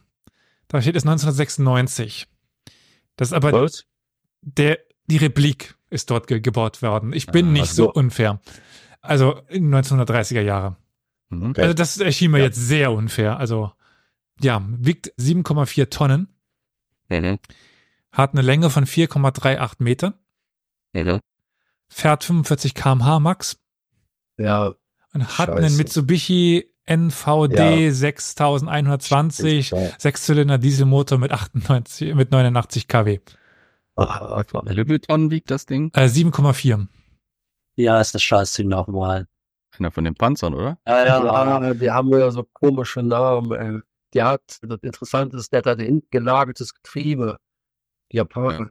Und, und, ein- und ist ein Benziner, kein Diesel, ist ein Diesel, kein Benziner. Das ist ein Diesel, ja. Und lass mich raten, es war einer von denen mit diesen asymmetrischen Türen. Das Ja. ja. Japaner sehr gerne. Ja, ja. Ja, schaut mal War nach. das der mit dem Asbest drin? Ach nee. Möchte lösen, ist es der Hago? Das ist der, ich muss den kompletten Titel vorlesen, Typ 95 Hago leichter Panzer. War Thunder, danke dafür. ja, ich kenne ihn tatsächlich Ja. aus Hearts of Iron. Ich glaube, je weniger man über japanische Panzer im Zweiten Weltkrieg sagt, desto besser. Also Wieso? sie hatten ein paar gute, theoretisch, aber die meisten waren völlig unzureichend und waren eigentlich im Prinzip schon deklassiert, als sie eingesetzt wurden. Ich meine, es waren leichte Panzer, die waren ganz passabel, um sie per in, in relativ passabler Stückzahl per Seetransport auf selbst das entlegenste Atoll zu schleppen. Gut, sie waren klein genug, dass sie selbst teilweise im mehr oder weniger dichten Dschungel operieren konnten, aber Panzerung, Bewaffnung waren teilweise echt Grütze. Ja, Panzer ganz, die, die Japaner haben damit gearbeitet und haben versucht, ihre Panzer ähm, brand- und, und hitzebeständiger zu machen, indem sie sie mit, mit Asbest ausgekleidet haben, was heute konservatorisch ganz spannend ist zum Beispiel. Also äh, Warwick Tank Museum hat, glaube ich, einen japanischen Panzer und keiner darf die Klappen aufmachen ohne Schutzkleidung. halt ja, aber du musst ja überlegen, du musst ja überlegen, welche Panzerdoktrin die Japaner hatten. Ja. Ähm, und das ist ja auch das Interessante und Spannende. Eigentlich gibt es ja keine schlechten Panzer. Das ist ja genau der Punkt. Die Panzer, die von den verschiedenen Nationen hier hergestellt werden, weil Japan hatte ja eine ganz andere Doktrin bezüglich der Panzerführung. Die haben die tatsächlich mehr oder weniger zur Unterstützung der Infanterie einzeln und nicht in Massen reingeschickt. Und dafür war es eine reine Unterstützungswaffe. Deswegen, der hat schon seine Vorteile. Er ist leicht, er ist relativ äh, leicht zu handeln. Den kannst du mal eben auf so ein Landungsboot, ohne dass es da Kenterprobleme gibt, packen. Der hatte seine Berechtigung. Wenn du einen gepanzerten Schutz haben wolltest, war der zum Beispiel eben für die Region gar nicht so schlecht geeignet. Die Amerikaner hatten viel mehr Probleme mit ihren schweren Shermans im Verhältnis bei, bei dem pflanzlichen Untergrund. Aber Das sobald so ein Ding auf so einen Hago getroffen ist, war der Hago, hat sich in Dann war der das stimmt, klar, natürlich. Aber für eben, Die Kanone ist aber drüber gefahren. ja, ja, Entschuldigung, ja. ja, aber Ja, und er war halt auch konstruiert, wenn ich das richtig sehe, vor allen Dingen für den Kampf gegen China. Eine Ja. ganz andere Voraussetzung, als das dann gegen die USA Ja. war. Ich meine, die meisten von den frühen japanischen Panzern, ich meine auch der Hago, waren im Prinzip ja angelehnt an britische Zwischenkriegspanzer vor allem. Die haben, die haben ganz viele Lizenzentwicklungen gemacht und dann, selbst wenn sie nicht mehr die Lizenz haben, hatten sie trotzdem weitergebaut. Also Man muss auch überlegen, dass die 30er Jahre oder gerade 1930 gerade erst die echte effektive so ab, äh, auch in den ganzen anderen Armeen, fing es ja erst Mitte der 30er Jahre an, wirklich interessant zu werden. wo weil eben tatsächlich, weil tatsächlich ja auch noch nicht der Kampf Panzer gegen Panzer Ja. so in, der, allen Doktrinen drin war. Also nicht so definitiv diese Duellsituation. Und es gab ja erst 1935, hat ja die deutsche Wehrmacht als allererstes erstmal den Begriff Panzerdivision geprägt.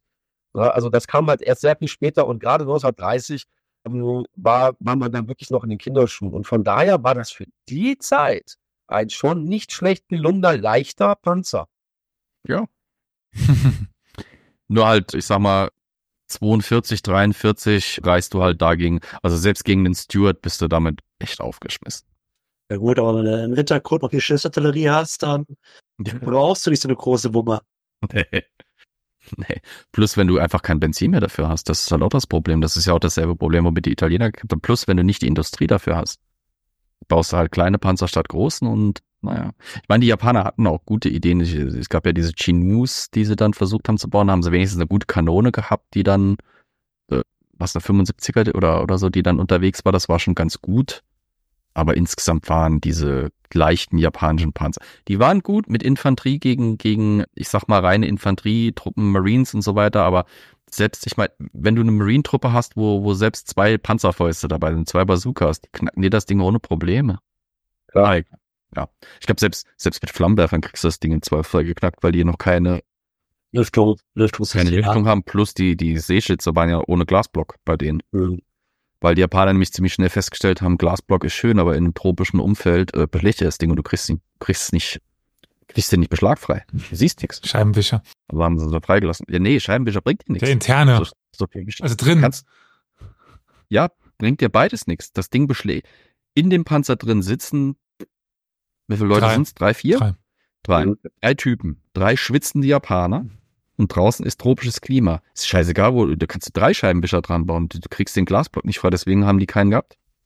Gut. Ja, muss man auch sein. Nicht unbedingt alle zu der damaligen Zeit noch. Das muss man zur Ehre der Rettung sagen. Aber egal, genug auf japanische Panzer Ja, gekackt. mein Lieblingsfunfact über den russisch-japanischen Krieg ist immer noch die Erfindung des Schlosses an den Türen oben. Weil die, weil die Russen ja das nicht hatten und die, also das Panzer ist für die Zeit ein bisschen hochgegriffen an den ge gepanzerten Autos, die einfach oben aufgemacht haben, Granate rein und boom. Das, Das machen wir die Thronen. Das ist eine, nee, das ist eine valide, das ist eine valide Ta Kampftaktik, Ja, ja. auch bis Ende des Kriegs, auch gegen deutsche Panzer. Gut, du machst da keine Schlösser dran, du machst im Zweifelsfall halt einen Verriegelungshebel vielleicht dran, aber die, die, die quasi auf den Panzer, so ein Panzer ist erstaunlich blind. Ich meine, Micha kann mich da, gut, was moderne Panzer angeht, anders, ist natürlich anders, aber Panzer zu dieser Zeit sind blind. Ja. In vielerlei Hinsicht. Deswegen brauchen die auch die Infanterie. Also, sobald Panzer alleine operieren ohne visuelle Unterstützung durch Infanterie oder sonstige Aufklärung, haben die echt ein Problem. Du kannst, also zum Beispiel wie bei Saving Private Ryan. Schwieriger Film, aber zum Beispiel diese Endkampfszene, wo du dann einen Tiger hast, der zum Beispiel da über so eine Bodenfalte kommt und dann hüpfen da von unten zwei Trooper ran und, und pappen dem halt solche Haftminen an die, an die, an, an, an die Laufräder. Das, das ist realistisch. Insofern, als dass der Panzer die einfach nicht sehen kann. Der Fahrer hat die Seeschlitze, die nach vorne gehen, der Kommandant hat oben seine Periskope oder kann halt je nach Doktrin und je nach Situation aus der Kuppel rausgucken, aber ansonsten sieht er halt nichts. Der Schütze, der Richtschütze hat sowieso was ganz anderes zu tun. Der guckt durch sein, durch sein Zielgerät und sieht eh nur das, wonach die Kanone halt gerade zielt. Das heißt, du musst halt wirklich, also du kannst tatsächlich, wenn du nah, gen- es war auch, glaube ich, eine deutsche Taktik an der Ostfront, dass die sich von Panzern haben Mhm. ganz gezielt überrollen lassen und sind dann quasi von hinten an die ran. Ähm, Nee. hat Da- mit Haftminen, genau. Oder mit, mit im improvisierten Sprengsätzen oder halt auch mal mit einem, mit einem Molotow-Cocktail, im Zweifelsfall Molotow-Cocktail hinten aufs Motordeck. Und dann ist der Panzer zumindest mal eine Mobilitätskill. Oder halt du kletterst wirklich hoch, machst eine Klappe oder schmeißt irgendwo in den Sichtschlitz oder irgendwo, wo es halt geht, einen Sprengsatz rein und, und hoffst auf Spalling Damage. Geht gegen russische Panzer hervorragend, weil die ihren Stahl zu, zu sehr gehärtet haben. Das heißt, du musst gar nicht mal durch, um innen drin Schaden anzurichten. Aber gut. Ich glaube, Vor wir haben ja eh 40 noch, Jahren war das noch äh, gelehrte Infanterietaktik in Deutschland. Ja. Genau dieses Vorgehen. Ja, heute du es halt nicht mehr. Heute nicht mehr. Zumal heute gibt's eine, also die, die Amerikaner haben sowas ganz definitiv. Bei denen gibt's sogar den Begriff der Infestation. Das ist also Panzerfahrer-Jargon in, in den USA. Wenn halt Infanterie auf deinem Panzer rumklettert und dann gibt's diesen, diesen Terminus des Scratching your, your friend's back. Das heißt, du siehst, ein Freundpanzer hat eine Infestation mit Infanterie zum Beispiel und du schießt mit deinem Maschinengewehr, mit deinen 20 Millimeter oder Bordwaffen, egal was du gerade hast, außer der Hauptkanone natürlich, auf deinen befreundeten Panzer und, und das macht denen natürlich nichts. Ich meine, mit, mit, mit, mit kleinen Kalibern und Mittelkaliberwaffen machst du so einem großen Panzer nichts, aber du beseitigst halt diese, diese Infestation. Du, du holst halt die Infanterie da runter im Zweifelsfall oder weg vom Panzer. Aber Ja. mir, Wir haben ja eh noch Ich wollte Panzer, sagen, können also, wir äh, ausgedehnt reden. wir werden demnächst noch genug Zeit haben, um über das Thema reden zu können. Ich habe übrigens im Hintergrund immer noch nicht rausgefunden, wie dieses Ding auf Deutsch heißen würde. Dieses Geschütz mit 1,5 Kilogramm Geschossgewicht nach maximilianischer Ordnung. Ja, wir haben noch eins, Flo, noch ein Beispiel, weil ich habe tatsächlich 46 Stück vorbereitet, eben in dem Wissen, Oh. dass ich eh irgendeinen Fehler einbaue. Ja. Und perfekt ist es aufgegangen. Ich schicke euch da mal was zu. Google ich Ah. nicht. Sehr bekannter Helm. Bekannt ist er. Hübsch. Ein sehr bekannter Helm, genau, man sieht einen Helm von der Seite. Einen ja, sehr umschließenden Helm, der vorne im Gesicht aber wohl noch frei ist, auch wenn man das nicht sieht, weil wir es eben von der Seite sehen. Kommt um ungefähr sind noch, sind schon wieder maximilianisches Zeitalter. 1570 herum, ja. Aus Deutschland, aus Eisen und aus Leder. Hat Götz von Berliching aufgehabt. Und von der Angeblich, ja, kann man drüber streiten. Götz von Berlichingen hat noch eine wirklich ritterliche Rüstung getragen. Der hätte nicht nach vorne offen, der hatte Visier. Garantiert, das da ist ja doch eher was anderes. Dieses mm, mit Seilkamm und geprägtem Blattdekor muss Teil einer Ja. hochwertigen Rüstung gewesen sein. Es unterscheidet sich von denen der Munitionsqualität. Was durch die. Es ergibt keinen Sinn, was das Programm übersetzt hat. Ja, nee, Munitionsqualität, ja. Es geht um die Unterscheidung zwischen, ich sag mal, regulär ausgegebenen, ich sag mal, Massenwaffen oder Massenrüstungen und den Waffen und Rüstungen, die sich Offiziere Ja. individuell beschafft haben. Das ist keine Waffe für einen einfachen. Keine Rüstung, nee, das ist, das ist schon mehr als die klassische, einfache Fußsoldaten- oder Massenrüstung. Aber wie ist heißt das. Teil? Steht der nicht in Wien oder ist er nicht in Wien aufgebaut?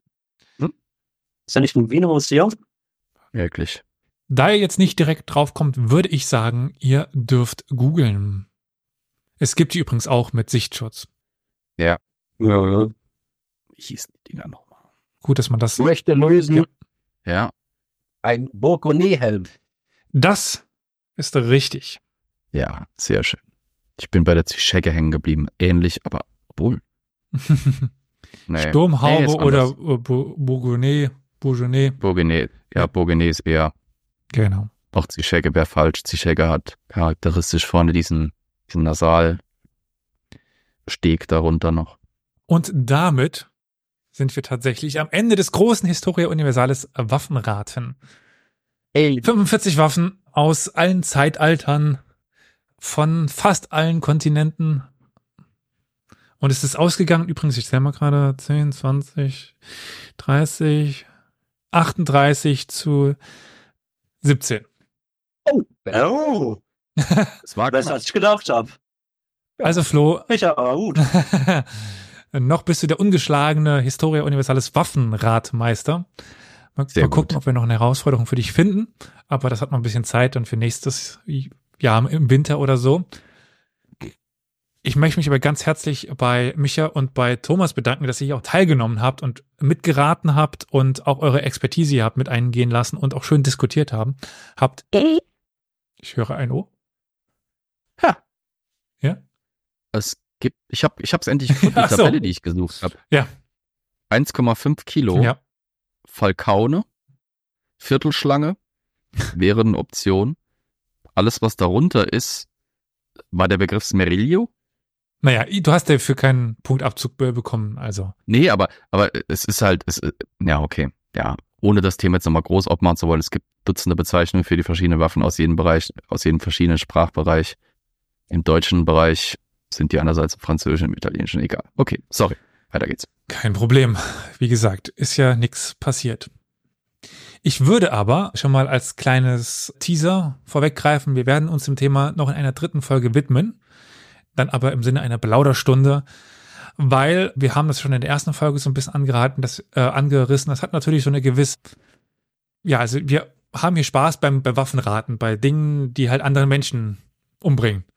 Äh, Oder sich selber, also bei dem Sinne des, oder im, in Form des japanischen Dings, auch dem Benutzer. Und trotzdem hat das ja schon durch die ähm, Zeitalter und immer schon irgendeine Faszination auf die Menschen ausgeübt. Und tut es heutzutage immer noch. Und darüber wollen wir dann noch in einer dritten Plauderstunde dann darüber reden. Dann hoffentlich eine etwas größere Runde. Aber das wird dann auch noch mal ein paar Folgen dauern, aber das folgt noch. Was machen wir jetzt? Wir haben, wir haben gar keinen Karol. Nee, Ah. und ich weiß die Sachen nicht, weil Ja, du weißt nix, ich weiß. du lässt es immer Karol, ich weiß gar nichts. Außer wie Hab die ja Waffen heißen. wieder unter Beweis gestellt. Dann bedanken wir uns bei unseren zwei Teilnehmenden. Vielen, vielen Dank. Ja, Und wir bedanken uns bei Kolja, Franziska, Roman, Jürgen, Metzi, Sebastian, Charlotte und Anne für ihre finanzielle Unterstützung. Vielen, vielen Dank.